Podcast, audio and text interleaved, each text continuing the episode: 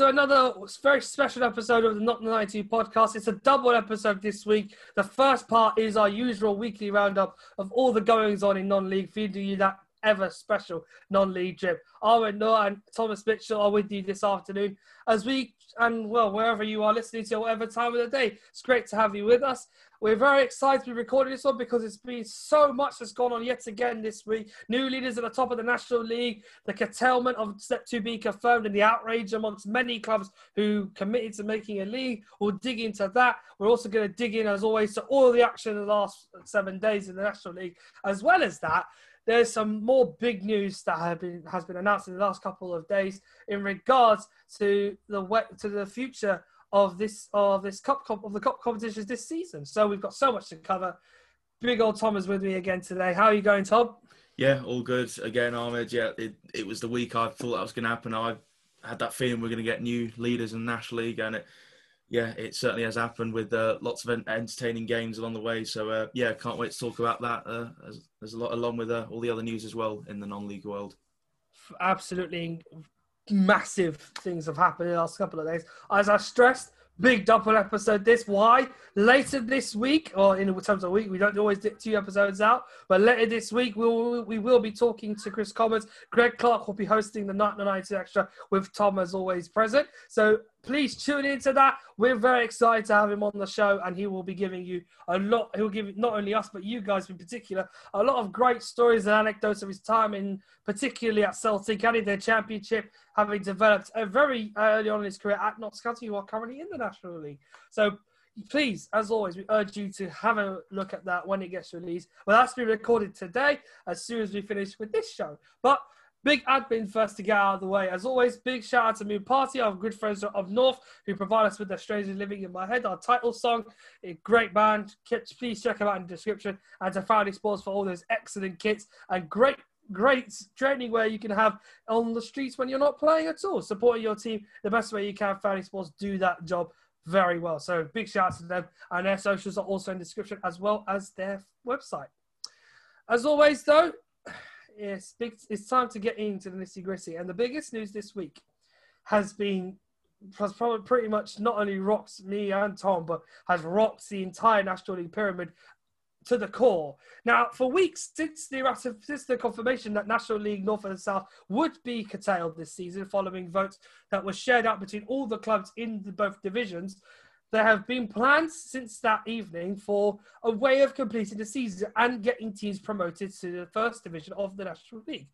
Unfortunately, and rather annoyingly, the National League went over to the FA and said, here are the proposals that have been placed out by all these clubs who still want to play. Now, 18 clubs signed a, a letter to the FA when the curtailment of the National League was North and South was confirmed.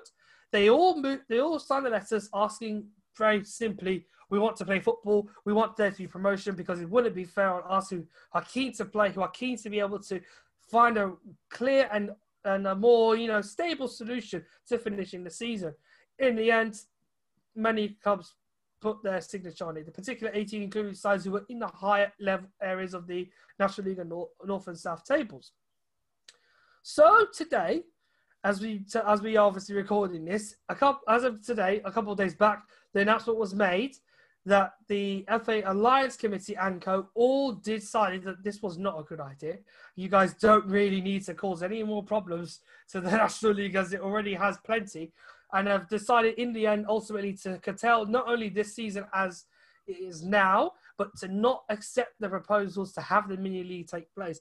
Now, this mini league would have been formed of clubs playing each other once in the remaining uh, months of the season from March until May. Two promotions with one automatic and one in the playoffs, with no relegation from step one. But clubs start with their paper, points per game average multiplied by 15. All clubs start with 20 points and a negative goal difference. That was the proposals that were uh, set out to the Alliance Committee and the National League Board in regards to what they what the clubs wanted. it led to an outrage of responses. As always, very big campaigners of constantly playing football this season, continuing this, continuing it as it would have been Dorking Wanderers. A very simple statement from them. The league claimed the vote to be democratic, yet created a vote which, whereby Division One could close down the other. One division could close down the other. Sorry. The incompetent leadership of the league has led to all clubs to be placed under stressful and difficult circumstances. The restructuring of the vote also enabled step one to continue and eventually essentially vote for no relegation. Yet the National League will use words such as integrity in their press releases. Scathing comments there. Dartford responded with a, with a similar sort of response. We uh, we are immediately. Please forgive me, I haven't had no coffee today. Uh, we are extremely disappointed that the season is officially over and equally disappointed that the result was not related the, directly to the clubs by the National League after so much time and effort had been invested in the alternative proposal. So, Tom, this is where you come in. As always, regularly, when we don't have this problem, Tom is our National League North correspondent. Not Oliver Smart, who does our National League South correspondent, is a little bit of a sabbatical. But I think we'll wait until the football does restart to rejoin us again. But speaking of Shaw, on behalf of Ollie and his many and the many fans that love him, clearly, um, Tom, I wanted to hear from you. Obviously, this is more or less rubber stamping what was voted for in February. And now there's just the absolute outcry of clubs who were desperate to still want to play football, now having literally no chance at all to be to be kept, uh, in any way playing football on a competitive basis for the rest of this season. What are your what are your takes on that one? Yeah, so I mean, having a look at this idea uh, a, a, a, bit more, I've got to admit, I, I'm in agreement with quite a, a lot of people from, from the comments I've seen. It, it uh, I would say when I when I had a look at it, it, looked like a, a, game from the old. It's it's a knockout sort sort of thing. It's um, yeah, it, it's it, it it seemed a bit bizarre to me, to be honest. Um, so, like, some of the details were so clubs play each other uh, once. There'd be two promotions, one automatic and one playoffs. Uh, so, no relegation with step one. Um, clubs would start with their points per game average multiplied by 15.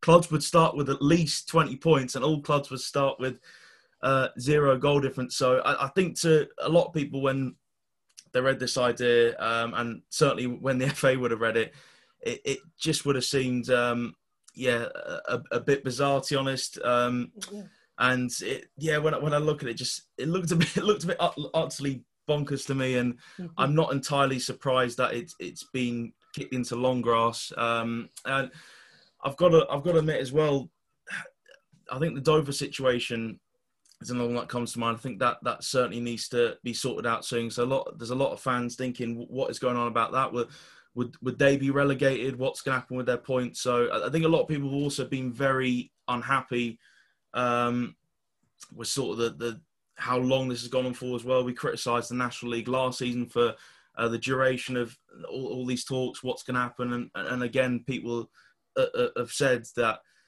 it's gone on too long again. And for next season, there has to be something in place. And we mentioned this before as uh, as well that there's no other way forward than to have a have a proper look for the next National League season. There has to be something agreed because once again, we're in this situation, thinking what is going to happen. We we finally have come to conclusion, but I think a lot of people are are very annoyed at the, at the you know the amount of time it took. And I mean, don't get me wrong, some people did like the the idea of this, but um, I, I mean, I've seen people said about the you know, how can you add credibility credibility to this when teams who voted for it are the, the exact same who voted for a null and void last season to, to try and avoid relegation? So I suppose uh, sometimes you can't have it both ways. So that yeah, that, looking at it, it was there was a lot of uh, flaws to this idea, and I, I said the other week I, I, I, didn't expect it to go ahead. So um, yeah, the, the, the news when it came out um, on Friday wasn't surprising to me at all.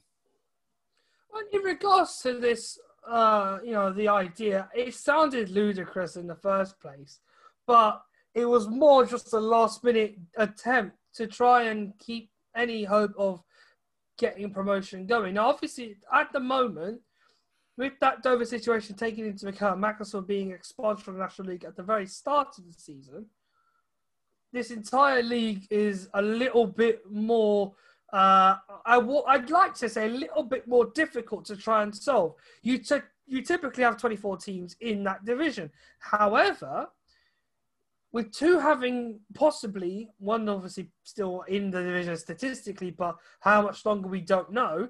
The other one expunged. We're now set to start next season with only 22 teams, and there's no relegation. So those teams that are currently in the relegation zone have been given a massive weight off their shoulders, and it's a question now of how they treat the rest of the National League season for in, in terms of playing time because they get privileged to be able to continue playing Whereas the other teams down in the north and the south are looking at them thinking, how the hell they're getting away with this? But reality is, a big factor in it is because of the incentive of the EFL promotion and also uh, the money involved being broadcast on BT. It has a huge uh, uh, role to play in that aspect. The other one is also the financial gain from many sponsors still supporting clubs to this very minute it seems to, it seems to expand week in week out. The more com- the complexities that are being dished out by many clubs in the National League. We've spoken about the pledges some are doing, and even ways to keep their you know finances in check while they're still working out on finding a way to be able to balance the book. Speaking of which, Sutton United, top of the National League, we're going to cover them in a bit later on. Announced this week they have had their accept, though accepted by in principle, of course, by Sports England. Now, we're not tempting fate on this show, but, but pending their situation, the way things are going right now on the pitch, off the pitch might just be a bit tricky this summer for them, with the possibility of ground renovations in order to uh, in order to abide by EFL rules. They will be spending quite a bit of money this year renovating the ground. Now, that's going to be a tricky part, but the Sport England money does, in some part, help along with whatever they earn from being promoted from the National League into the EFL. So whoever, it's not just Sutton, of course. It can be any of them. It could be Torquay, Hartlepool, or any of the teams in the playoffs. One thing is concrete and for sure is that next season they'll have to ground share, so that costs even more money, and they'll have to pay the club to use the pitch and facilities for the matches they play in some of those clubs in the north and the south as well will be looking up at them and thinking, well, well, you know, this is the detriment of sometimes the decisions we make in the boardrooms. And I, I pose this to you, Tom. Do you think it's a consequence of, in some cases, I know they don't have a lot of money in the north and the south. It's understandable these clubs won't make as much as the teams in the pyramid in the top division, but you have competent chairman or people who run these clubs day in day they do a lot to try and make money. But do you think they've been overspending it and maybe they've not been really thinking about the possibilities that could have crept up, uh, such as right now? From they could have, have used hindsight and thought back way back when. Well, you know, we can't really risk overspending here. We need to survive the season, so maybe we just hold back a bit. Yeah, we've spoken about this before. Actually, um, where I, I think some clubs, when I should think back when the um, the money was given out early on the season, that they thought uh, they'll, they'll be getting money for the whole of the season, and um, obviously we've we've gone into quite big detail on past podcasts um, in the last month or so that yeah that's that's not been the case all the, the as again the national league uh, haven't kept to their promise at all and that you know the communication these clubs has been awful and they've they probably thought, oh, well, we can, you know, we'll, we'll have enough to survive the season. We can spend like normal. So, I mean, don't be wrong. You've seen before outside of obviously this unprecedented situation that clubs have over overspent and you know been caught out and you know I always talk about the, the drug of, of, of, going for promotion and you know when that doesn't work out sometimes maybe you look back in hindsight that uh, yeah maybe we shouldn't have spent all that money and yeah, um, and maybe would have been in a more healthier position. But I suppose sometimes when you, have got that ambition, it, it, does take over your mind, and um, yeah, you, you, do sometimes spend more the more the more money than uh, than you actually have. But just looking specifically at, the, at this Sutton situation. Um, we, are going a bit retro with, with the uh, Not Night Two podcast. I think it was like the second or third podcast. This podcast number twenty-two. But yeah, about the second or third one, we, we actually had, we actually had a, a conversation about 3G pitches, and Greg, I remember Greg was saying he wasn't in in favour of 3G pitches, but I I can understand some of the cons, but I, I was one of the ones who was, who was standing up for, for 3G pitches and and obviously you look at the the situation Sutton had before um, when there was possibility going up in uh, 2017-18 season. There was a campaign by the likes of likes of Sutton leading it and Bromley at the time there were two clubs that, that could go up, but I didn't feel like the EFL listening then. So it's it's not a surprise that obviously this this is happening and, and Sutton are not going to challenge EFL. I, I, felt the time EFL stuck away. It's a huge change and 3G pitches uh, so beneficial for the community and I think it's just something that's become part and parcel of the modern game. Now, actually, personally, I'm more of a fan uh, of watching games on grass pitches. That's only because I really like grass pitches. I, I, still actually like 3G pitches. I'm for them being there. I think clubs should have the choice whether to have a 3G pitch or not. But it seems like to me that EFL are not too keen on 3G pitches coming in. So if they do allow 3G pitches in, maybe it might be the new trend, and then there'll be some more traditional traditionalists out there criticising them for that. So again, it's not a surprise that obviously Sutton, Sutton are going this, and uh, yeah, it'll be, it'll be sad actually because you know what Paul Doswell built there, the 3G pitch has been great to see, and I think Sutton have adapted to the pitch well. I think more opposition teams have adapted to the more you play on them. Obviously, there's a lot the start; it's, too hard to play. I, I mean, there's still a few moaners out there, but I think more uh, of the clubs and actually the fans of those clubs as well actually uh, have grown a bit more seeing football on the, the 3G pitches. But obviously now for Sutton, you know, obviously, we'll speak about more about the results. Um, you know what they had this weekend. It's it's it's a long way to go for something, but obviously they have to plan ahead now. Um, and it's good they communicated with the fans as well. Obviously, they should have the the right to know. And yeah, it's it's it's going to be um, a, a, lot of money, a lot of money for for Sutton. But I think that Sutton do have. I always feel like it, it is a plan and the best interest of the of the club at heart. And obviously now we obviously news you broke there, um, about the the Sport England loan that that will that will that will certainly help. And yeah, big decisions now for for, Sutton as well. Um, because it doesn't, in my opinion, there's no way they could start next season at Gander Green Lane um, if they do go up to the Football League. So yeah, it's now who, who they're going to be ground share with.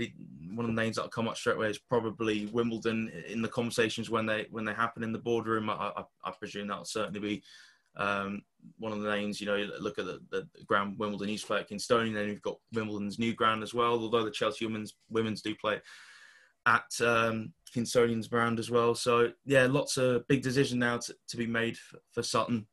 Um, and certainly, if it does happen um, over the summer, it, it's certainly going to be a busy one, especially look at, you know, looking to put more seats in as well. And Gander Green Lane's one of the, the best non-league grounds out there. Um, um, but it has always been an only ground. So it, it, I tell you what, I think it's certainly going to need um, some big changes to it for for it to maybe come up to more of EFL standards. Um, but I'm sure that that's something that's something we'll, we'll have in mind and we'll plan properly. Mm-hmm.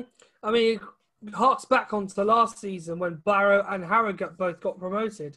And prior to making the adjustments necessary to uh, conform to the EFL regulations, most of the grounds were either well Harrogate's pitch was 3G, but they've had to lay up their ground over it now.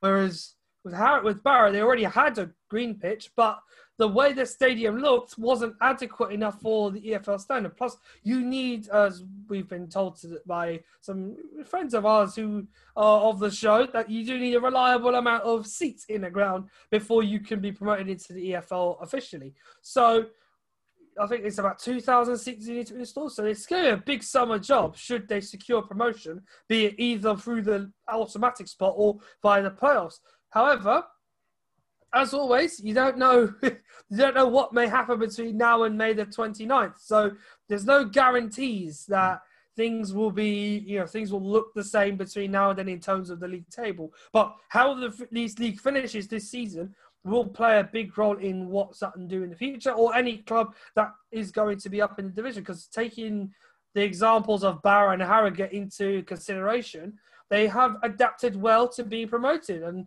they've used that money, uh, the money they've earned from EFL, to good use. Obviously, Barrow look like they're on the teetering on the edge of relegation up in League Two, while, while Harrogate have done extremely well in their first season in the EFL, and it's a testament to Simon Weaver and his adaptability to playing in the league as well. That squad is still a core of that team is strong and can play on to if they want to, keep playing in League Two for years to come if they if he can retain that sort of you know stability or even strengthen it where possible. The same could be said for Barret as well, but they're close to relegation. If we're staying, however, in the in the division, the Premier Division, Sutton do have a big task this summer. Should they put off the impossible? It seems it seems ludicrous to think right now they are four points clear of Hartlepool. Again, we're covering the results later, but it's a huge task, and the sporting England Fund money will help along that way.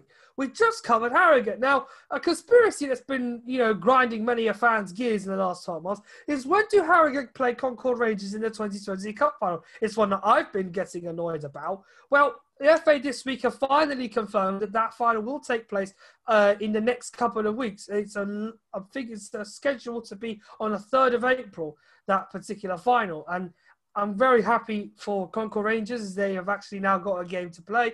As it's as for Harrogate, it would have been their second trip to Wembley in the season had it been possible because they'd been promoted at Wembley by beating Notts County in the playoff final.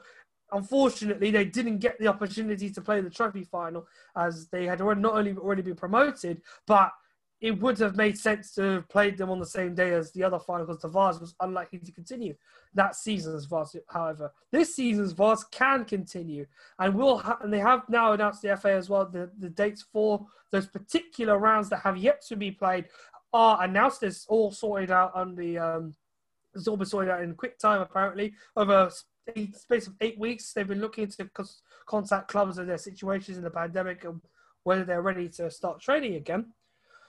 And thank goodness they are, because from April until May, there will be each round of the competition. I think it's every two weeks uh, around the competition will be played, and the final will be culminated on the same day as the trophy final for 2020 2021.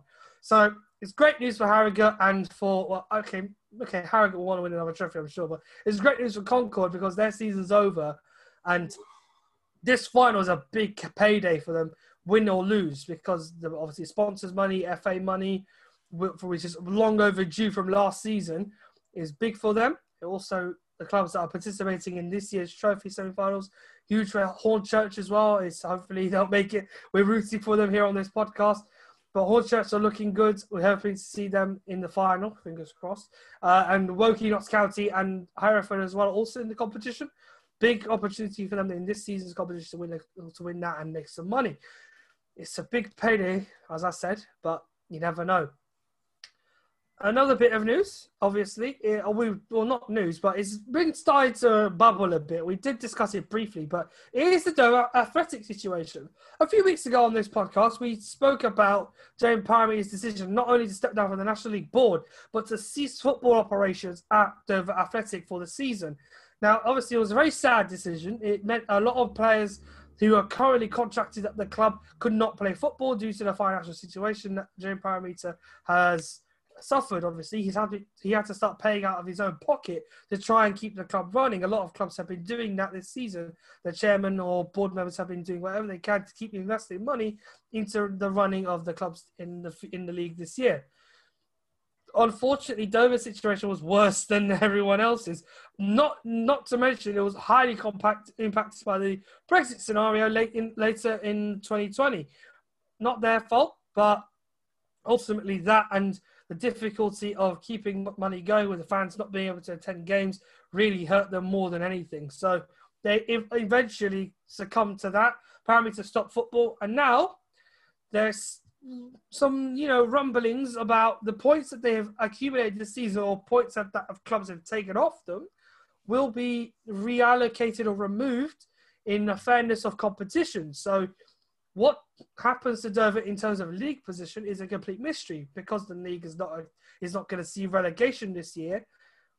We don't know what will happen with them. So, Tom, I wondering we did discuss it briefly yeah. just a minute ago, but let's go into bigger detail. There are what are the most pertinent ways to make it fair on everyone who did who got them? Obviously, you can't take points off a team that don't play football, but you have to keep some integrity in the league because it's not fair on the other teams that haven't played them yet to see that the teams that earn points against the side that haven't played as many games that team still sits at the bottom and does sits at the bottom and doesn't want to play football anymore. For you, what would be the most pertinent method to try and solve this entire conundrum out? I'll tell you what, Ahmed, uh, it is a very tough one. Actually, I look at the, the, the teams that we're trying to propose the main league, and they, yeah, I think they, I think they'd be extra annoyed if, obviously, you know, with their proposals rejected now, but Dover were able to stay in the in the National League next season because, in my opinion, I've always maintained this: they're not playing football again this season. So, for me, I mean, I know a lot of people are gonna are gonna say that you know, would it would it be fair on teams that have already played and and earned those points and Dover taking the decision now? But yeah, I I, I think you know if a team is going to be expansion league, um, then you know they're, they're not going to be able to finish the season. Then yeah, I'm, I'm afraid for you know sport and competition that the results against them, I, I think, are going to have to be um, taken away. It's always going to be a decision which is going to cause controversy or any side of the argument, but I think that's probably the best way forward. Now, for also for where Dover end up next season, that I, I, I, I don't have a clue about. To be honest, I, I really don't. You know, to to start for that. That, that I think that's one. Just gonna have to see how that pans out. I haven't really heard any rumblings of the the future of Dover's lead position for for the the next season, but um, certainly I think for for this 2020-21 National League season, I, I yeah, I, I, think that's the the only way um, forward for that, um, in, in, my opinion, really. And I, yeah, I, I, can't see Dover kicking another ball. Um, so I think that's the only conclusion that I could, I could see that that um, see the National League coming to. Um, in terms of the teams that did get points off Dover this season, the, the who are in advantageous positions in the National League. You have Wrexham, you have Torquay United, who beat Dover 2 0 in October early on in the year. Stockport County that won 3 0, and Bromley, who won 4 1 against uh, Dover Athletic. This was very early on in the season when it didn't seem that they would have so much trouble. But then it started, and Woking as well, who are in that sort of playoff hunt, as did Altrincham. King's Lynn Town at the bottom of the league also won against Dover. Uh, there's a few teams this season who will feel aggrieved that they're not going to be able to fulfill fixtures, and it's it is a it's a major inconvenience. At the present moment, there 15 games have been played. They are now 10 matches behind the teams in which, in terms of you're counting on the closest teams in the league to them, they are bottom, of course, but they are 10 matches behind King's Lynn and Barnet. And the most updated teams have played 20, that's played 29 is Altrincham in the bottom half of the table. They are a full 14 matches behind them in the league. You're not going to play that many games in time between now and the end of the season. So the, f- question is 11 teams beaten have beaten over this season. So how are you going to be able to get rid of their points without making it look so silly? It's a hard it's a hard task to crack, crack and I wouldn't want to be the man in the National League boardroom making that decision because you are going to certainly rattle a few clubs' cages when it comes round to doing that in the it should be in the very near future because they do not want the season to end uh, without making a decision. I'm sure that last season's championship situation definitely comes to mind. Wigan Athletic went into administration before the final day of the competition, and at that point, they were in mid-table before the announcement was made they would be losing 12 points because of falling into administration. It then led to a dramatic final day, which Barnsley survived at the expense of Wigan, who, when the 12-point deduction was administered, were relegated to League One. So, a similar scenario is possible when the league is complete. They possibly will take the points of all the teams that did play Dover Athletic and succeeded or drew away from them and in terms of balance and sporting integrity, let that be the final result of the season. So, as I mentioned, Torquay United have beaten Dover this season. If you take the three points they've earned a, uh, away at home, um, uh, home to Dover this season, that would then put them a full seven points further back to Sutton United in the top of the National League, which is a massive gap. And even then, you're thinking we've already they've already got a game in games in hand, of course, but Sun have not only got games in hand but the points advantage as well, and that just does and that just sucks them into the playoff race, which they're only two points ahead of Wrexham for. But again, you take those points away, that puts Wrexham into third instead of them. It becomes very pear shaped. Obviously, again, other clubs like Bromley would lose points.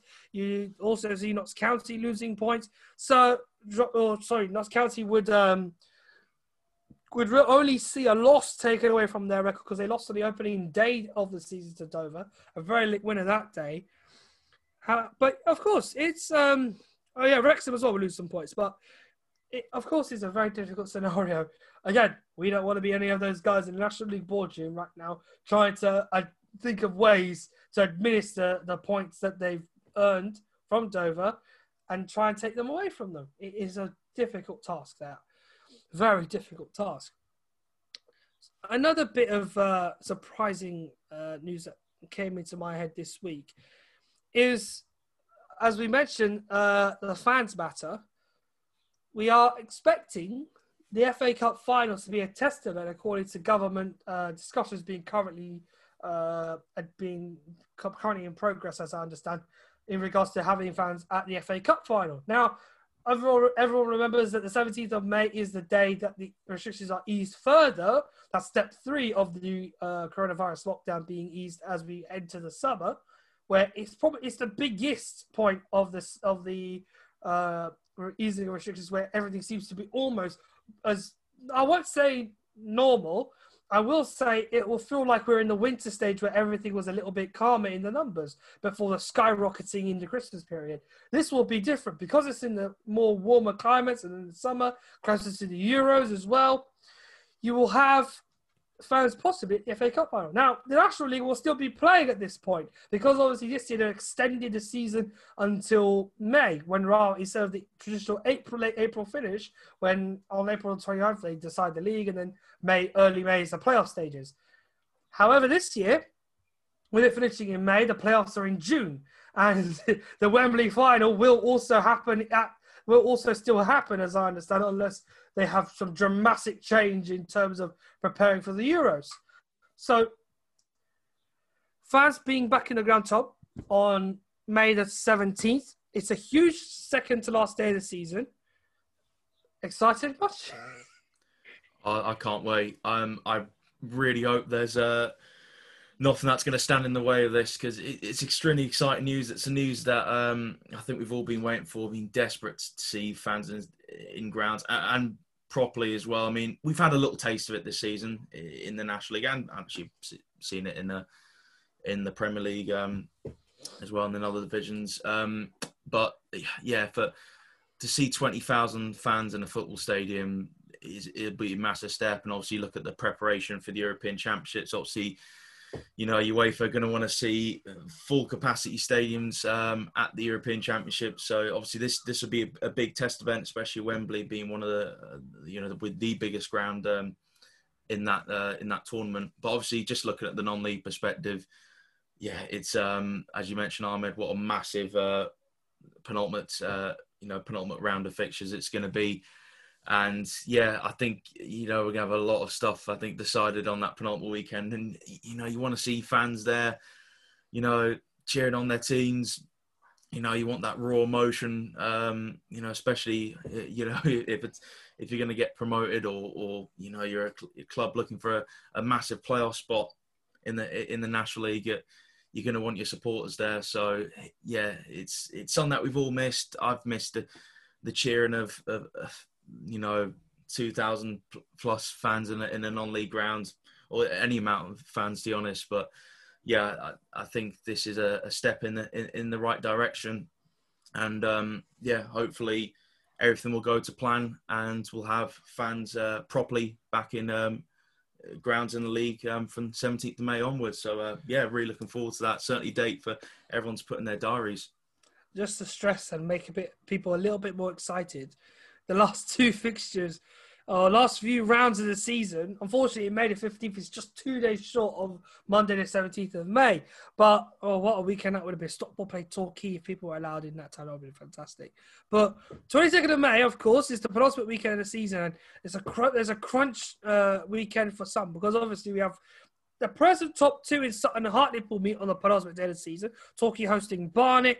Uh, Wealdstone and Solihull could be a close one in terms of mid-table positioning. But it's that playoff race which will now become the focal point of the season with there being no relegation. So a few big ones there. Eastleigh and Boreham meet. Maidenhead play Halifax Town.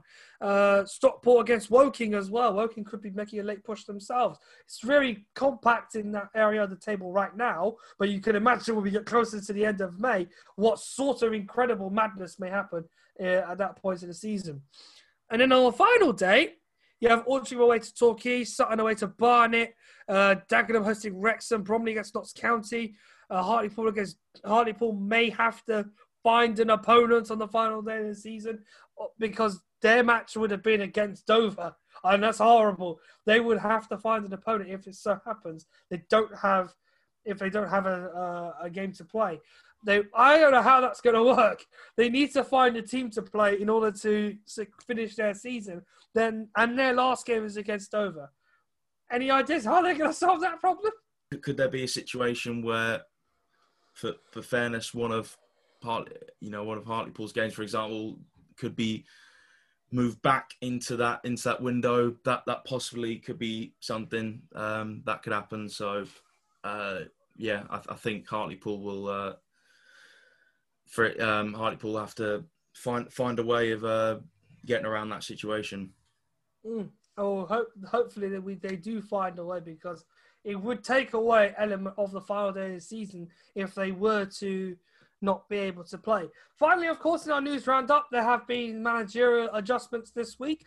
Uh, Stuart Maynard has taken the job full time at Wealdstone after a short uh, period where he's managed to stabilise the club a little bit. And he's now there until the end of the season.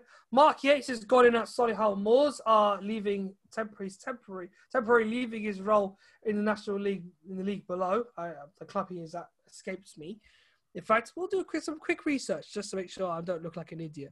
Uh, Mark Yates currently uh, is at Solihull now, but he was at a National League North club, I think it was, before he joined Solihull Moors. So, yeah, he's there for a small period of time.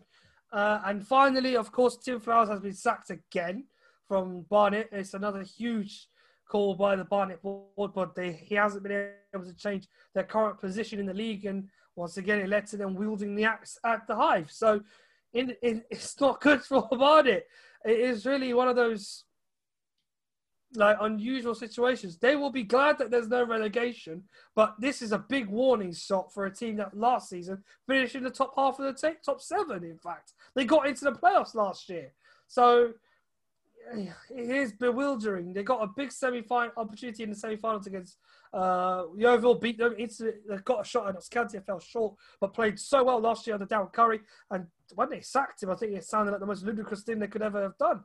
Sure enough, they've done it. And Tom, three big three big managerial uh, callings for clubs this week.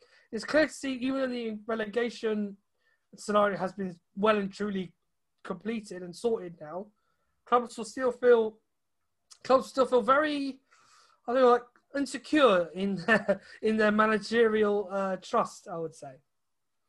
Yeah, certainly. I mean, Circle on Tim Flowers, it's a it's quite the fall from grace uh, for for Tim. You know, guiding Solihull, um, you know, to to the playoff spots, and um, for for now for, for him to, to to be sacked, and yeah, and and then now for uh, to to go to a club like Barnet, which uh, let's face it, since since last uh, since you know the um, last season being called off, uh, there's not been a great deal of uh, good press uh, coming out that club really, and it's it's a t- it's a tough situation. obviously for Barnet's been they're fortunate that there's not going to be relegation this season, so they should use that as an opportunity. Like for just reference back to the National League North um, Blyth Spartans is one which they really need to get next season right, and Barnet are, are in that same same boat really because for, for, me they were one of the teams in my opinion that were yeah look at looking down now. That it's it's not a surprise that uh, Tim Flowers is, is is not there anymore, and I think now they need to instead of rushing and going back going back to Martin Allen for the four thousandth time, um, then yeah, they now need to make a sensible appointment because um, that's that's a club, in my opinion. That I really like the facilities there when I've been, um, you know, at the Hive, and I feel like that there's real big potential with that club um, to, to get back in the league. But yeah, like I, you know, following Barnet fans' emotions um, on social media, that I think they feel like this was this was the right decision. They, they just felt like the, the, the results were just bad result after bad result after bad result. And looking at James Shan, obviously, um, you know, I, I, was actually quite excited when Solihull uh, appointed him. Um, I, you know, Solly, I think the vibe I got from Solihull fans were that they think he's a really nice, you know, good, honest guy, someone you really want to back and, and want to get behind. But, you know, for a club of, of Solihull's ambitions, um, I think this is the right the right decision, um, letting go uh, of James Shan and obviously Mark Yates is at the moment, as you said, Ahmed. Um, so yeah, referencing actually some of the uh, National League North clubs have been uh, being out is, is Kidderminster um, uh, is one for example. Has always also been at, at Stourbridge, so that's his uh, CV coming into this uh, spell he's going to have at, at Solihull Moors. So uh, again, for Solihull, I think this is one which I consider a really disappointing season for them. But I think one where I could, I could see Solihull come back stronger, making the right decisions off the pitch. Um, obviously, I really thought they were going to build something with Tim Flowers, but yeah, it's actually quite interesting that these uh, you know these two managerial sackings are, linked to, linked together quite interestingly with uh, Tim Flowers, obviously. So it's just yeah, the Tim Flowers effect this week. Yeah, and um, yeah, obviously, obviously, it's eh, for, for Tim Flowers. What, what's gonna be what's gonna be next for him? I'm not sure. I, I, you know what? For Tim Flowers, I say it's a fall from grace. I, I, I really thought we had a potential football league manager there, but the way you know is the way it ended for him at, at Solihull, and them think he wasn't actually good enough to get them out the league, and then obviously Barnet. Yes, it, it, it's not the the most easiest of jobs, but I thought he maybe could have turned them around. So yeah, that that's a that's one which you know he'll be he'll be he'll be disappointed with with the with the way it's ended, and yeah, I, am struggling to see maybe what's going to be next with Tim Flowers. I, I, wish him the best. I hope he can come back stronger. Obviously, still a, a you know imagine a game who still is learning learning uh, his way and I'm sure he'll he will come back stronger, Tim Flowers. Um, but yeah, for for Barnet and Solihull, um, they need to use this time wisely, obviously. Uh, and yeah, lastly on uh, Wealdstone, obviously um, with, with uh, Stuart Maynard um, coming in, I, you, you know, with with, with Wealdstone, when I looked at them early on the season, I, I was I was thinking of potential candidates um, for for promotion when they played that game against Sutton on on BT. It's you know it's it's the ruthlessness of of the National League, um, the way things can just change uh, so quickly.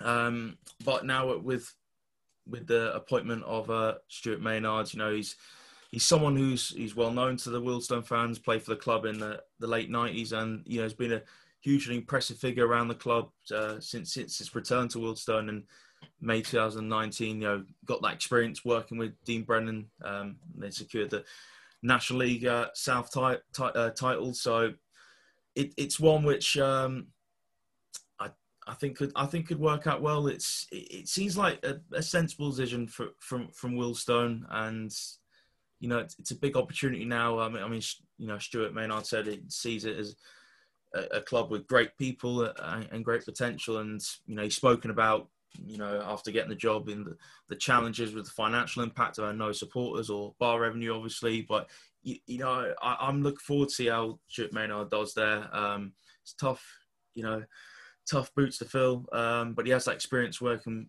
with Dean. Um, he's familiar how the, the club works, which is which is always always a plus. Just look at Matt Gray at Sutton, for example. Uh, you know, was working as a coach alongside Paul Doswell and Baird and something uh, flying this season. And so that's a little bit maybe inspiration for Wealdstone, someone who who knows the club and you, you know can has a, has an idea of the way it operates and, and the players at the club. So yeah, I, I think it's a sensible decision. Obviously, Stuart's very much looking forward to you know, leading the team in front of a packed house at the Vale, and they're already working on plans for next season. Um, they already have, you know, shit thinks they already have a, a competitive uh, side. So, yeah, I'm looking forward to seeing maybe can he stabilise Wealdstone in this league and and maybe you know push them for a big future. Um, so it's something I'm, I'm looking forward to seeing um, how those events are going to unravel. Absolutely, and on my one trip away, which I think one of the very few I've made this season, it was to Grosvenor Vale on the day they played Sutton in in front of the BC cameras. Tremendous game, a wonderful spectacle, and the, the nature of it really has stuck with me since. But it was actually the day after I turned 26, strangely enough. But um, I remember it very well for the sheer level of high intensity football they played. Dean Brennan, who was at the time the manager, was given the full backing, the full trust, and you know, you know, was able to get the best out of that team, especially in the in the nature of how they got promotion from the National League South. Not obviously the way the league finished, but they did play some attractive football throughout the season and warranted their promotion. In the end, it did just seem though that during this season, when the form started to tail off, he had been he wasn't not so much sacked, but the club were looking for a more established name, a more experienced manager, someone who could give them the stability that they think Brennan wouldn't be able to provide. And I think Brennan started looking at, or started finding out about this, and it led to him looking at elsewhere. It was a statement he put out on Twitter a little while back uh, after announcing he'd be leaving the club. I think with Stuart Maynard, it's a, as you say, he is someone that will hopefully bring stability into Wealdstone's squad, not only just the team. Uh, it's a, it's a very compact ground as well. There, it's a big slope and everything's like small. It doesn't seem like the sort of like big National League grounds you're used to seeing the Wrexhams and Chesterfields, or even I dare say in size Sutton United's. It's quite a compact place, and I, I think BT struggled to fit everything when they went there earlier this season. I can tell you that for sure. Um, but yeah, yeah, it's a good, well-run club, and I for sure think this is a blessing for them that there's no relegation this season. This is an opportunity to learn for the rest of the season what the league is about, and I'd say the same. It would be the same for those who were in line to be relegated it will also be a learning curve for Barnet and for Weymouth and for King's Lynn. We mustn't forget Weymouth, in fact, as well, because the job that is being done down at Weymouth is absolutely incredible. And Brian Stocks took over the job, I think, earlier on in the season. And he took, he's really stabilised that team, even though they were in the relegation zone, in and out for a long time. Now they know there's no, they can't go back down to National League South.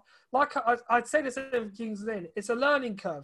You now play all your games. You now don't have to worry about losing your position in the league.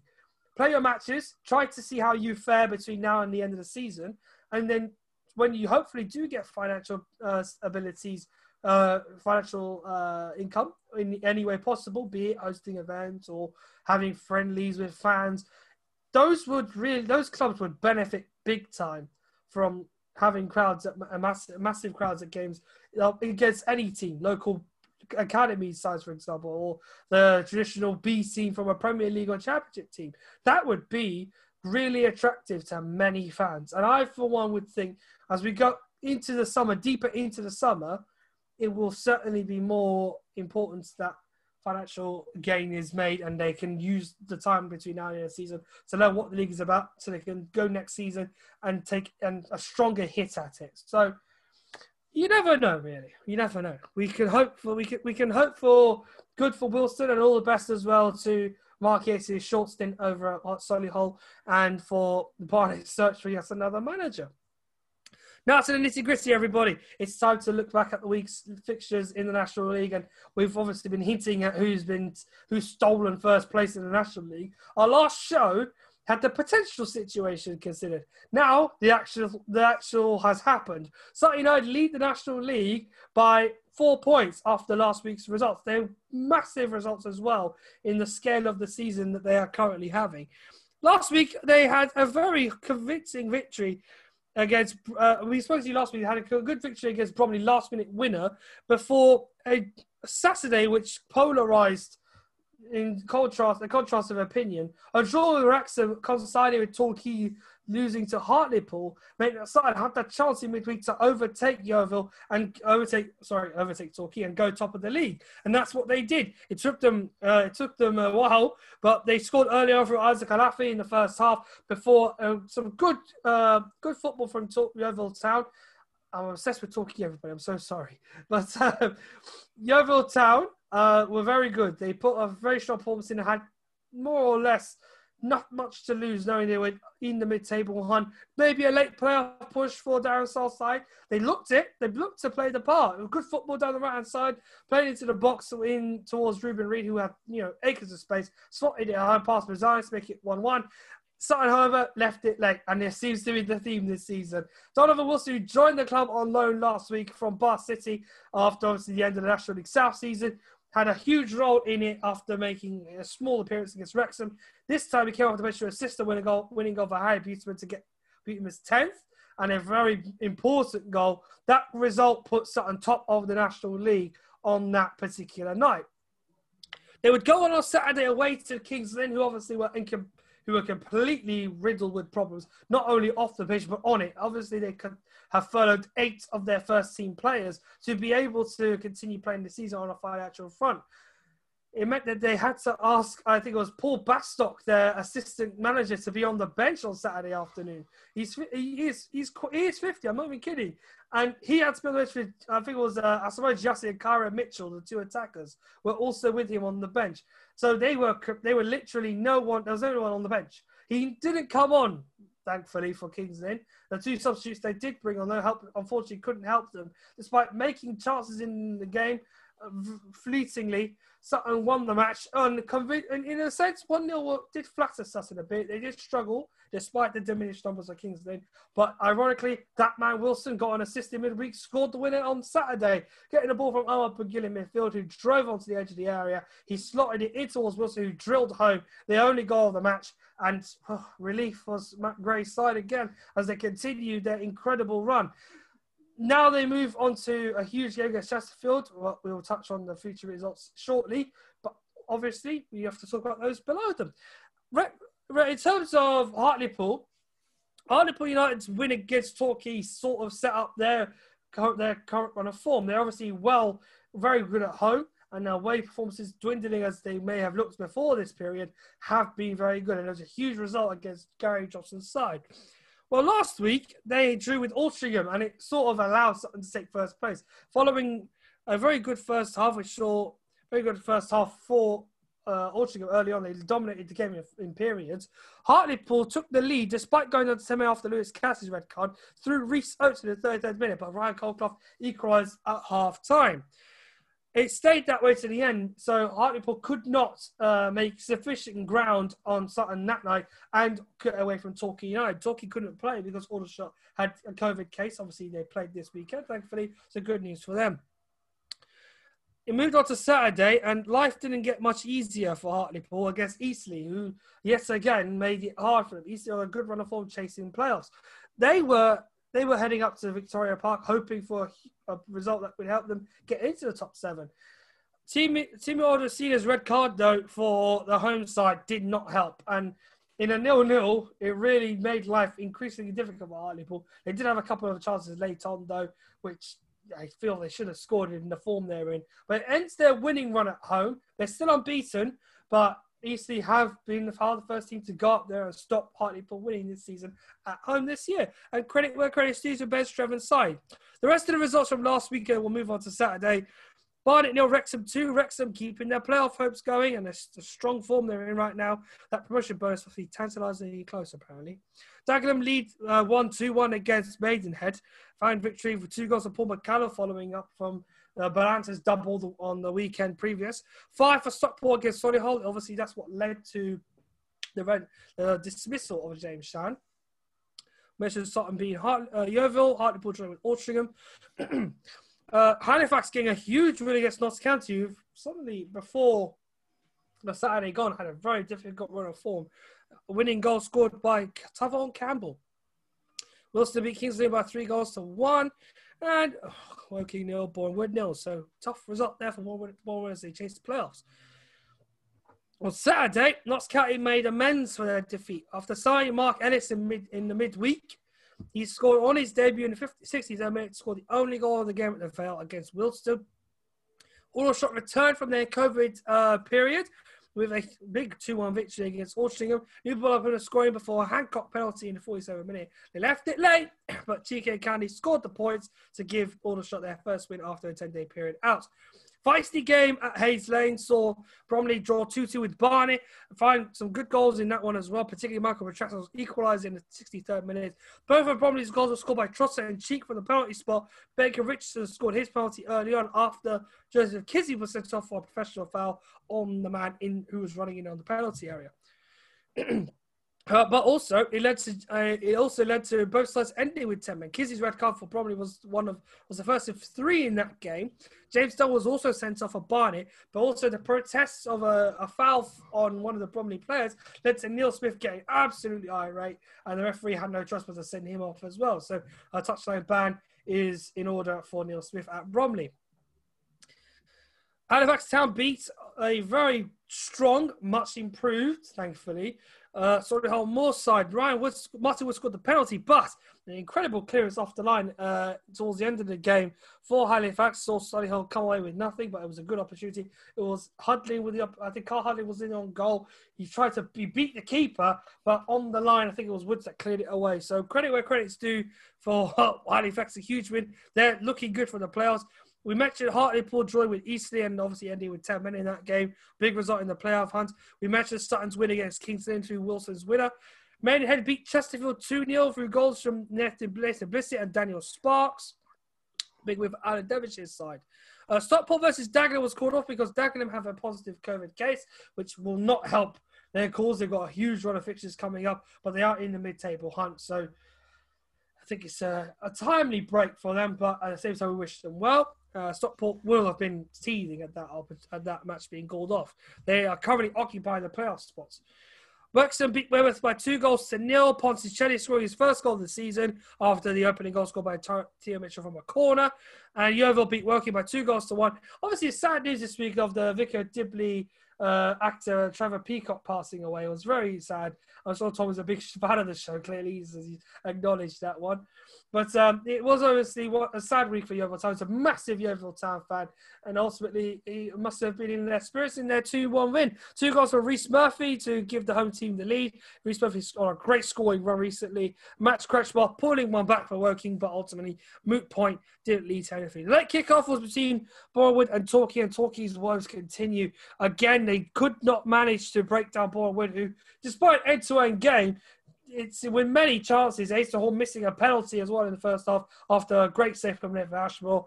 It didn't really appease many, appease many a fan if you're down in Devon right now. Um, I feel a bit hard for you as Torquay United succumb to yet another game with no points. So the table heading into matches which we'll talk which are playing tomorrow Sutton United have now taken the lead in the National League, four points clear of Hartlepool United, but they also have a massive advantage on games in hand in terms of the three teams challenging for the top spot. They have a two game advantage over Hartlepool and three over Torquay United, with Wrexham only four, two points further behind Torquay. Stockport didn't play last week, but against last Saturday, but they will be keen to keep up with the pace setters and they are also in a advantage of having a couple of games in hand. One of them is coming up soon against Sutton this Saturday. We'll cover that in a second. Notts County's win on Saturday against Wealdstone ended a small run of difficult games where they haven't picked up a result, but they are looking now to be look back on the fresh trail of hunting down the teams above them. They have a four-game uh, advantage on everybody else in the league in terms of the hunt for not only a playoffs, but maybe if they get their run right, they could be promotion contenders. Notts County are just above Halifax, who've had a great siege run as of late. With a five match unbeaten run, four wins and one draw against Hartlepool, they've looked good and have earned their spot in the top seven.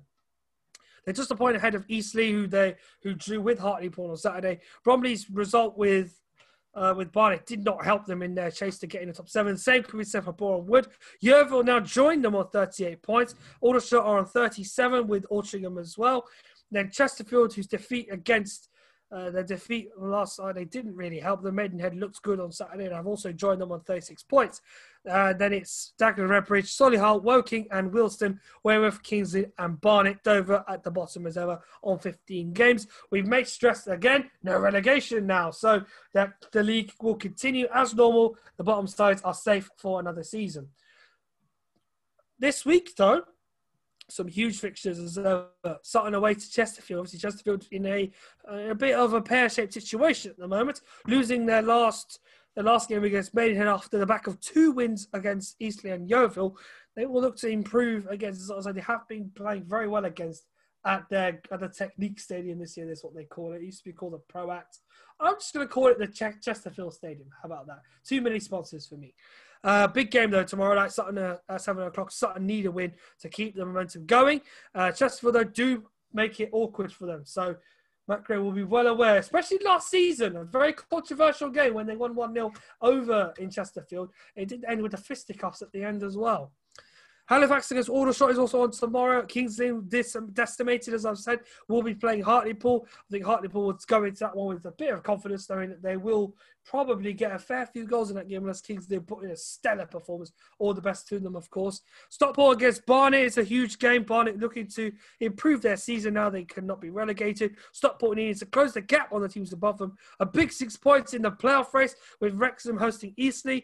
Boreham Wood are, are hosting Notts County, looking to follow up on their draw against uh, Torquay United. Dagenham are playing against Weymouth. Maidenhead hosts Torquay. Torquay need, them. need to get a result against Maidenhead.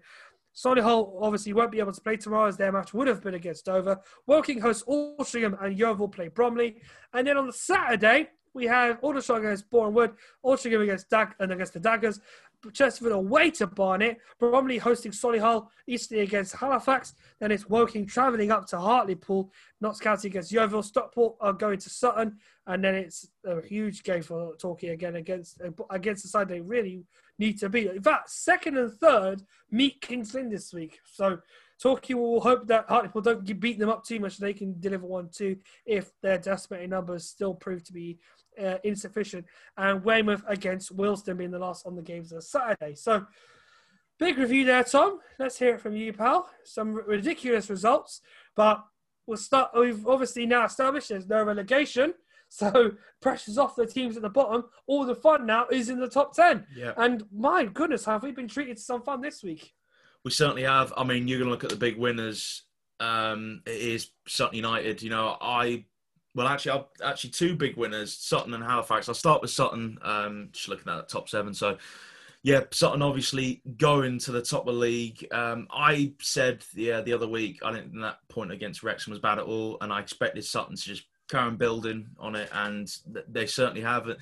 I think what was really encouraging about the two results of Sutton this week is the performances weren't to the level probably Matt Gray expects uh, of the team because he has such high expectation, obviously but for for me, what is consistently in this team is the character, and it, that is what uh, has got the team through these two games this week. And I think you're looking at Sutton. You probably Matt Gray probably saying, "I actually want the performance level performance levels to go up even further because this is why Sutton are top because they can grind out results when they're not playing well, but they have a really good mentality as well that they want to score more goals, they want to kill off teams quicker, and you've seen that quite a lot. Of such results, Sutton have improved dramatically on goal differences compared to you know previously you know previous seasons after 25 games played. This is this is one of Sutton's best goal differences um, certainly I've I've ever seen. So you know it really shows that the ruthless streak and the organisation at, at, at the back, but yeah, just for the team to, to dig in this dig in this week, and this is results you're really going to be. These are results that you're really going to be judged on. The the ones can you dig it out when you're not quite your best, and, and Sutton have proved that. And you know what a you know what a day it was for them on, on Saturday because Hartlepool um, uh, against Eastleigh. That that's a tough. That was a tough one for Hartlepool. But I I'm I did actually my predict my predictions. I had Hartlepool to come through that one. But obviously, you're looking at that playoff pitch. That was a vital point um, for Eastleigh, but yeah, the, the late game um, was one which really caught my eye as well with, with Torquay after Sutton getting that win, but Hartlepool slipping up, so a chance for, for Torquay to, you know, build a a little gap on Hartlepool instead of being level on points and to keep the pressure on Sutton. But they really fell fell flat at the end. And, and to be honest, I, I thought Boreham Wood were going to win that. Luke Garrard said after the game um, he, he thought Boreham Wood should have won it. And they'll see that uh, as, as two points missed to go um, level on points to Halifax, um, who are the other winners, in my opinion, this week. Obviously, jumping into that top seven to, to go away uh, to Notts County, um, uh, that is an unbelievable result. And now they're right on the coattails of Notts County, albeit Notts County played two games more. Um, but yeah, for, for Halifax th- this week, this has been uh, an, an, unbelievable week. And you, you, look at obviously not just Eastleigh not winning at Hartlepool, though I think you see, as I said, we'll see that's a good point. But Bromley as well, slipping up at home to Barnet. That'll be one that they'll be incredibly uh, frustrated with. Um, obviously, I think Boreham Wood, you, you, know, should have beaten Torquay. So the playoff race, it, it's it's very tight. In fairness, you, have got Aldershot on form um, at the moment, and Yeovil, I I could see them. Uh, you know, I wasn't surprised that they've recovered quite nicely since uh, since that defeat at Sutton obviously getting that win against Woking on Saturday. So yeah, I think oh, I think uh, you know you look at sides like Altrincham will be we disappointed obviously with, with, their drop off. So you wouldn't really have them as one of the key favourites. I, I, anything can happen. We still got a long way to go, but at the moment as we speak, I'm really looking at as a, a key group. Is from Halifax, Aldershot um, downwards. Just look, looking at that little playoff group. I mean, obviously Notts County. You could you could actually say they're only two points and being outside the playoffs. But I think those games hand, I expect Notts County to take advantage. It was a big win this weekend for Notts County, though, um, at Wealdstone. Um, a, really hard earned one, quite similar to the, the win Sutton got at King's Lynn. So big credit to Notts County. That's that's a, that's a big win for them. I think now they're going to look to, to push on and, and put pressure uh, on the likes of um, Wrexham and Stockport and then look up to, to that top three. So it, it's certainly a weekend that hasn't lacked entertainment. Um, you look at a dark horse for, for top spot outside the top three, Wrexham, uh, certainly a really good bet. As you mentioned, Ahmed, about the promotion bonus, I think, you know, what a turnaround for them. I, I think the ownership has just lifted that club um, so much and they're in a really good place now. And, you, you know, look at that performance of putting, putting at Sutton the other week, but then to, to, to go off the back of that and get two straight wins, you know, seven points from the last three um, for, for Wrexham. That, that's absolutely massive to keep their faint hopes alive. Obviously, the yeah the games they played doesn't put them in good favour when you compare it to Sutton, Torquay, but you'd rather have the points on the board, and you know anything can happen. Those games in hand for for Sutton, Torquay. So I think Wrexham will have all hope that they can maybe gate crash that top three party because that's a at the moment, that's looking like quite a solidified top three, and the top three we're all familiar with. But I think the way this promotion race is going, we're going to get a lot of twists and turns. And certainly, just quickly going back to the playoff race, that is the one where you can maybe see what Altrincham maybe pick up the, their form again. And you can't rule out Chesterfield still three wins out of out of their last five. Also, be disappointed with the defeat they uh, had at the weekend, but I, I, I maybe expect Chesterfield to to one of those teams I think to grow stronger the season goes on. So maybe don't rule them out. Um, but as I said, I think Halifax one of the most formed sides, uh, uh, along with Sutton in the National League at the moment. So I think they're the big sides to look out for in the in the promotion race. Obviously, Sutton really take command now, and Halifax getting themselves in the in the, in the playoff spots. So maybe actually Halifax will be looking to, to move up further, maybe get themselves a, a top five or in the top six. So what what an amazing achievement that would that would be for them. So yeah, more twists and turns to come, and certainly all to play for. Uh, it's going to be another exciting week in the National League, that's for sure. Absolutely, and it tells you the testament to Pete Wild's sides that they don't give up. It has really been ingrained into this team for the time he's been at the club, and I feel like now, after learning the lessons of last season, falling short against Boreham Wood in the nature and the nature of that particular defeat, uh, that on that warm summer's day they feel that we get there, we got here once. Let's try again. Let's see if we can really make it make it this time and take our chances when they matter. Obviously, the personnel are not very much different to the team that was in last season's competition. You do have one or two reservations regard with um, constant sorry replacements there. So I apologise. Some different some different personnel this time around. So for them, I think they have a very solid team. They have a side that under Wild, who really strenuously he takes a lot of time on his opposition. Unless you make it hard for them, then they will make they will treat you uh, in games such as the ones against Torquay recently, and the way they've gone on that fantastic winning run, uh, winning run, a little winning run they've been on, just the one anomaly, the draw away to um, Hartlepool.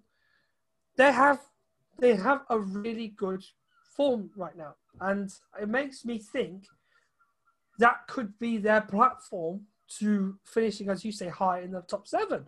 Obviously, you're guaranteed a semi-final berth if you finish second and third.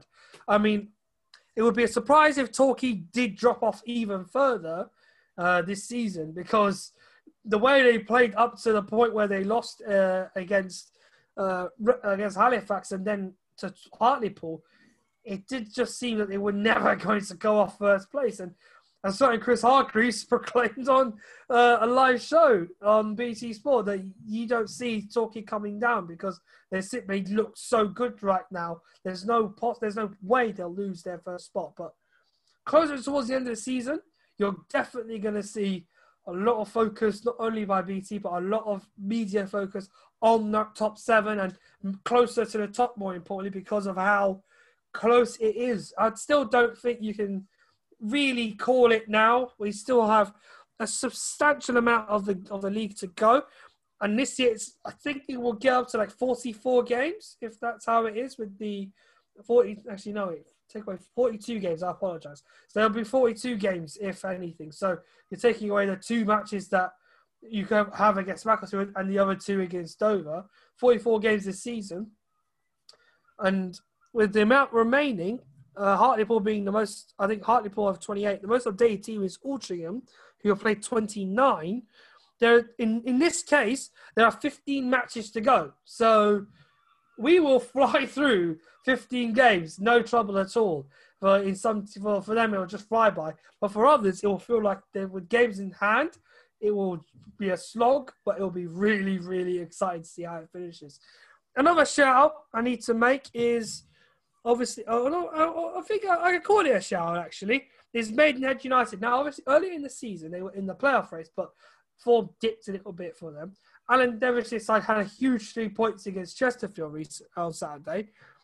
They still have a fair few games to make up ground on, but uh, I think he's stabilised the club over there, and I find that that his job is one that you tend to try to talk with as much uh, some praise, but you also want to make sure that they don't always they don't always go under the radar. They can put a run together, and they've shown that in stages this season.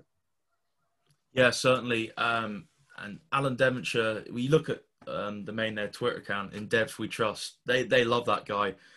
That the stability he's brought to that club um, has been nothing short of phenomenal in my opinion. I, I really, I really think that that they're so lucky to have a, manager like um, Alan Devonshire, and I think he's someone that the, the Maidenhead fans believe, and when there is a tough time, you stick. You know, there's someone that you want to root for. You stick behind him. It, really, it feels like for me, he's, a, he's such a big character and leader at that club, and whenever I see a little bit of a dip in form from Maidenhead, as you said, Ahmed, in my opinion, they're more than capable of going back on a run of form. So could they, you know, you mentioned them there, could they be a Maverick team I'm, I, for the playoffs, mate?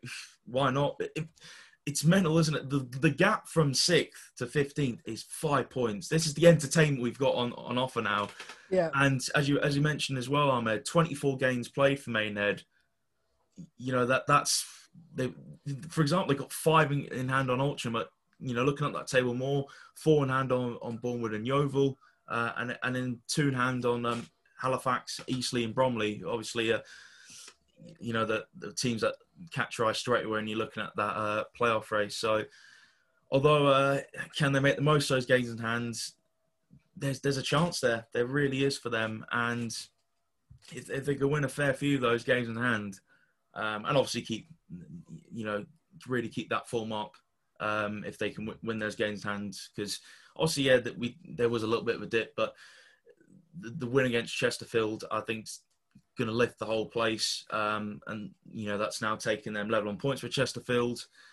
And I, I really think that just give Maidenhead that confidence. Think, no, we, are still in this. Yeah, we've, we've tailed off a bit. We can we can still stay in this and, and, and get up the table. And as I said, it's such a weird time the season. Your brain thinks there's not that much time left, but actually, yeah, as, as you, as you said there, Ahmed, there's a fair few games to go, and it and it, it you know, yeah, it might feel like a slog, but I I, I think if, if you can get the run together, the games are going to feel a lot nicer. And I have every confidence Alan Devonshire will, will lift that dressing room back up again and get them on a good run of form. And yeah, they could certainly join that uh, that pack. Uh, that's going to really have a big chance of, of, getting into the top seven. But what what a fantastic job he's done so far, and I, I expect him to to keep on building that club further and further up. So yeah, huge huge, credit to to, to, to Maidenhead, and I I think the the job that Alan Devonshire's done I think it is appreciated so much by Maidenhead fans. So they're, they're still right with him, and I, I expect Maidenhead to, to, to get the form up actually. And you know, I, I think a, a, top half finish certainly for them is, is not off the cards. Like I said, obviously teams will need to use this as a period of learning the, the league. Minus the two sides that do get promoted to the EFL, the rest of the league will more or less be the same next season. So if you're if you're a team as of the like of Maidenhead that I mentioned, if they get a running, maybe there could be playoffs. Who knows? He is back down there, but it's a big learning curve for a lot of these sides to adapt for next season. When we do get round to next season, who knows what will happen because it is it is unpredictable the National League and any game of football is. But this particular season has already thrown up many anomalies, and next season, well, I'm sure, add a few more to the mixer. So you want if you are Maidenhead, if you are Aldershot, if you're a team at the bottom like a Wealdstone or a Kingston or Barnet, you want this season to be, with no relegation in particular, you want this season to be a learning curve, adapt to the division, and the next season give it your best and see what comes, what you come up with, regardless of what position in the league you happen to be in. So, I think particularly I, I singled out Maidenhead because it looks like they are just starting to find some tranquility around York Road and some patience is being given to the manager. He's been there for best part of three seasons now. He's definitely improving that team day in day out. I feel that with that plus the other sides who are in that little mid mid table area where they're not really progressing too much but struggling to win games, you will find it will be a tricky situation to handle. The final question, Tom: Can Sutton do it? Can they actually pull off the impossible? Now, the last time they were in this situation, December 2017, they took the lead in the National League, and they went. We had a. It was a good run of form under Doswell, Paul Doswell that, that, that time. Obviously, post FA Cup, big investment in the club. Lots of players came in, and it seemed to like the following on from that run in the FA Cup, they used it as a linchpin in the league, and ultimately they did miss out, just miss out on the title that season. Then the playoffs happened. Opportunity, beat, well, you win the first playoff, get to the second, the semi-final. So close, obviously, against Boreham Wood. It was heartbreaking for that club. They had a season in transition uh, under Doswell. He struggled to be able to replicate that form in the 1890 season. And then last season, Matt Gray came in towards the end of that 1890 season. Matt Gray comes in, takes the job full time. He's built a team now with, I think, a crop of players, which I think have learned – of the intentions that Matt has with these boys. They want to win. They're passionate about playing for the shirt. Excuse me, but most importantly, retaining retaining a core of the players that were in that side in the 17-18 season. In fact, even bringing back one or two in Louis John. And at our point, I think uh, Carl Regan had spelled before came back in as came back in as well. All of those players have still remained with the club to this day, and now look where they are. It's just the same team. The only difference is the manager's getting the best out of them. So, can they do it, Tom? Yes, I, I, I, I, so, I, I, I believe they can. We know there's a lot. We spoke, about this a lot. There's a long, long way to go. But I just look at what Matt Gray's done. Is he's combined the key players from the Paul Doswell era and added some new sparks in it as well. Will Randall, uh, David Ajiboye, um, you know, Omar Bugiel, and you, you know, even the new signing, uh, you, you know, although hasn't played too much, Jonathan Wilson, what what a weekend he's had getting that winner. Um, Isaac Olaofe was a, was a, a contact um, Matt Gray, yeah, Matt Gray knew of it at Millwall, and he's brought him in on, on, on two loan spells now. So that's that's absolute masterstroke. Again, Ben Goodliffe, uh, new player that, that's coming um, over the past couple of seasons, obviously, is the assistant manager's son. So there was that really good link there. There's just smart decisions being made at something, bringing Louis John back.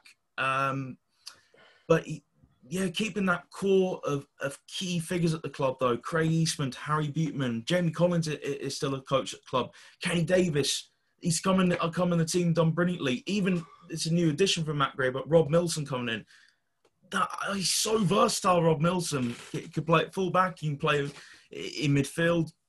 Again, such obviously, uh, you know, I, I, got you seeing Rob Milson as a midfielder, but now he's back in left back position. Hmm. Um, mm.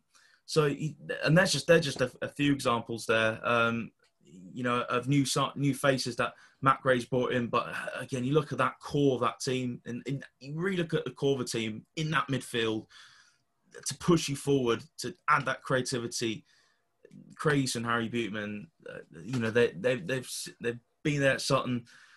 They've they've worn the t-shirt. They've done it. They, you know, that for me, they're going to be looked at, I think, as modern day Sutton United legends, and to keep them on board at the club with the new additions, I, I think there's the right characters there. Um, and I think the thing I like about Sutton as well is they don't you don't lose games back to back. They're just so good at that. I mean, look at all competitions they have this season, but in the league, it doesn't really happen. And that that's a key trait to have, and, and that is why Sutton the top with such a you know compared to other teams, smaller amount of games, but with a four point cushion already, it's because they, they, they don't lose too much, and they've got the second best attack, second best defense. Um, so from where Matt Gray was as well in the early stages, what what a turnaround! So again, when you have those tough moments, it's about how you come back, and that's really the sign of a of a, of a good manager and a good squad as well. And that is what's happened with, with Sutton United. So I believe they can. They're up against a quality uh, contenders, though. Obviously, in in talking Hartlepool and Wrexham, who's spoken on the right, so it's going to be very tough. There's a huge slug of away games. Again, you talk about the character down to go away from home consistently. Can they at least get a point maybe out of some games don't play well in? But obviously, I think I think with the winning mentality of the squad, I think they're just going to go and want. They feel like they're going to they're going to be on cloud nine, and they're going to they're going to go and feel like they, they can win any game against any opposition in this league. So, you know, the sky's the limit for this Sutton side, and yeah, I, I think Sutton fans just appreciate Matt Gray so much, and huge credit I would say to Paul Doswell as well. He's he's laid the foundations, uh, and Matt Gray has used those foundations so well, but use his own style with it, and it, it's it's a lovely blend, and that's the reason why I at the top. They just got to keep it up, because um, as I said, I, I I I wouldn't be surprised if Torquay get back on form. Hartlepool, I think, are going nowhere. I don't think that they'll view that as too bad of a point against Eastleigh, actually, um, with with the ten men they had. So uh, still to play for for Sutton, but yeah, I can't give enough enough enough credit to Matt Gray. What a job he's done. Absolutely, and it is a it is as I say a testament to his trust in the players that were there from the very start with him, that he's trust he's kept them going throughout this difficult period, and it takes a lot for for you to get a side who, for a long time last season, were in the bottom half of the National League table. They didn't look like they, they didn't look like they were really in the position of threatening the playoffs anytime soon. But they had a good run of form towards the end of the season, and when it was curtailed, obviously what happened happened. But he's followed up with that, and they've continued on this year. And they've only lost four games in the National League and two in competitions, uh, in league and cup competitions. So that's six defeats all season. It's a great achievement. He is made. He has a, a team now very are very hard to beat that can score goals that are very confident obviously they did lose a couple a key man in Tommy Wright last season, and he scored a bag of goals for them in that little period last year as well. Moving back to having a Waterloo with Paul Doswell, but replaced him amicably with Isaac Olaofe on loan this season, and it's just like he's a he's like the final piece to Matt's jigsaw. Now he's just hoping this team with Wilson, obviously Donovan Wilson joining this week as well. Uh, Josh Josh Nembhard as well, who's got Champions League experience with TNS. It's incredible. Another Champions League player in the team, Tom. Uh, Craig Craig Eastmond put me on the spot here. There you go, mate. Champions League group stages. Craig Eastmond played in Yeah. a while back for Arsenal. So Josh Nembhard played against Copenhagen in the Champions League for TNS. He actually managed to go far with them. Uh, unfortunately, they, went, they did get knocked out, but his experience there has obviously helped him, and it's something special. They are building something really good at, at Gander Green Lane. And I'm sure uh, I've spoken well with the board members there. They are so confident. They think they're ready. They know they are. They've had ratification from the EFL. They're happy to have them in the league. I think now it's just a matter of getting the job done. That's all they need to do. And really, we have to wait and see what the rest of the season delivers. But football's an unpredictable sport, everybody. We know this already. So you can't count on someone who's being first had to be there for, at the very end. It's down to them to hold on to that fantastic run they're on right now. So big praise to Matt Gray and the lads over at Gander Green Lane. So Tom, for our star of the week, um, it's a it's a tricky one this week. I think again, I find it hard to award it, but I'm seeing I find it difficult giving it. So from here on out, you can decide who our star of the week is. Okay. Um, do you know a- what? have Going to keep up the Maidenhead theme. Dan Sparks, Mm. an assist and a goal. You know, he really turned that match in Maidenhead's favour against Chesterfield. Um, so for me, he's going to get the star of the week. Um, that was a big win for Maidenhead. We spoke about that. So Dan Sparks, you know, spoke about Alan Devonshire off the pitch impact he's had, but you're looking at on the pitch, Dan Sparks is is one of their big players, and he really stepped up this weekend. So yeah, goal and assist against Chesterfield, and the 2-0 win. I'm going to give it to Dan Sparks as our star of the week. Bravo, Dan Sparks, formerly of Barnet and scored it against Stoke in the FA Cup title a little while back. Yeah, he's uh he's a massive fan of I'm a massive fan of his ability on the pitch, and he certainly has helped in Maidenhead's good season so far, despite their league position. Crucial goal on Saturday against Chesterfield for the three points. So we haven't got much for you, but the least we can give you is gratitude and congratulations on earning our Not the 92 Star of the Week. So congratulations again to Dan Sparks of Maidenhead and to Maidenhead for that huge three points against Chesterfield on Saturday. So um, I guess that's it from us in terms of this particular podcast. But it's not the last time you're going to hear from uh, us this week, or not well, me. I won't be there, but Tom and Greg will have Kris Commons on for a huge Not the 90 action this week, where the former Scotland international will talk a lot about his career, his thoughts on the National League season, and more. It's a great podcast that we are about to, rec- which is about to be recorded. It's going to be recorded tonight, as when this is hopefully when we finish with this and it's released. This show will be accompanied by that Not the 92 Extra. And Tom, I'm sure you're excited to be talking to such a really talented player in his craft. Yeah, it's it's going to be um, really good conversation. Uh, As I said, look at the clubs he's been at, look at the managers he's, he's played under. There's going to be some good stories there.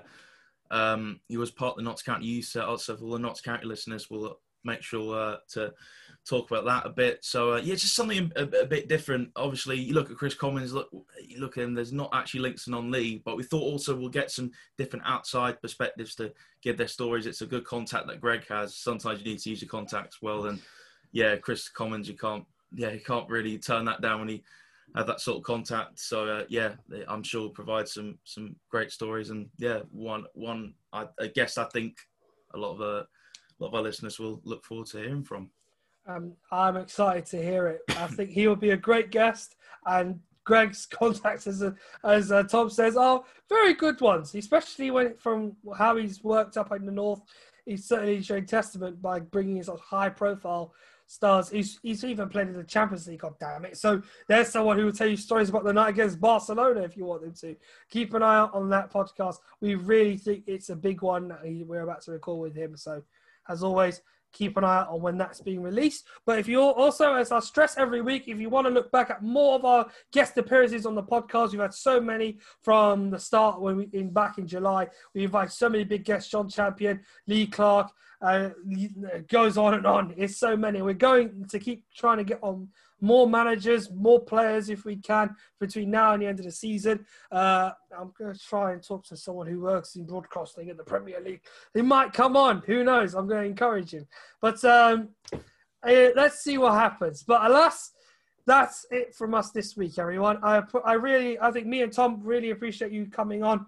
As always, keep a huge keep whatever is, whatever you can. Keep an eye out on when we go live with the Kris Commons, not the 90 Extra, on our socials at NT92 on Twitter and NT92 underscore pod. So, Tom, thank you. Pleasure as always to have you on. And it really is turning into a crazy finish in National League, but we're really spoiled, aren't we?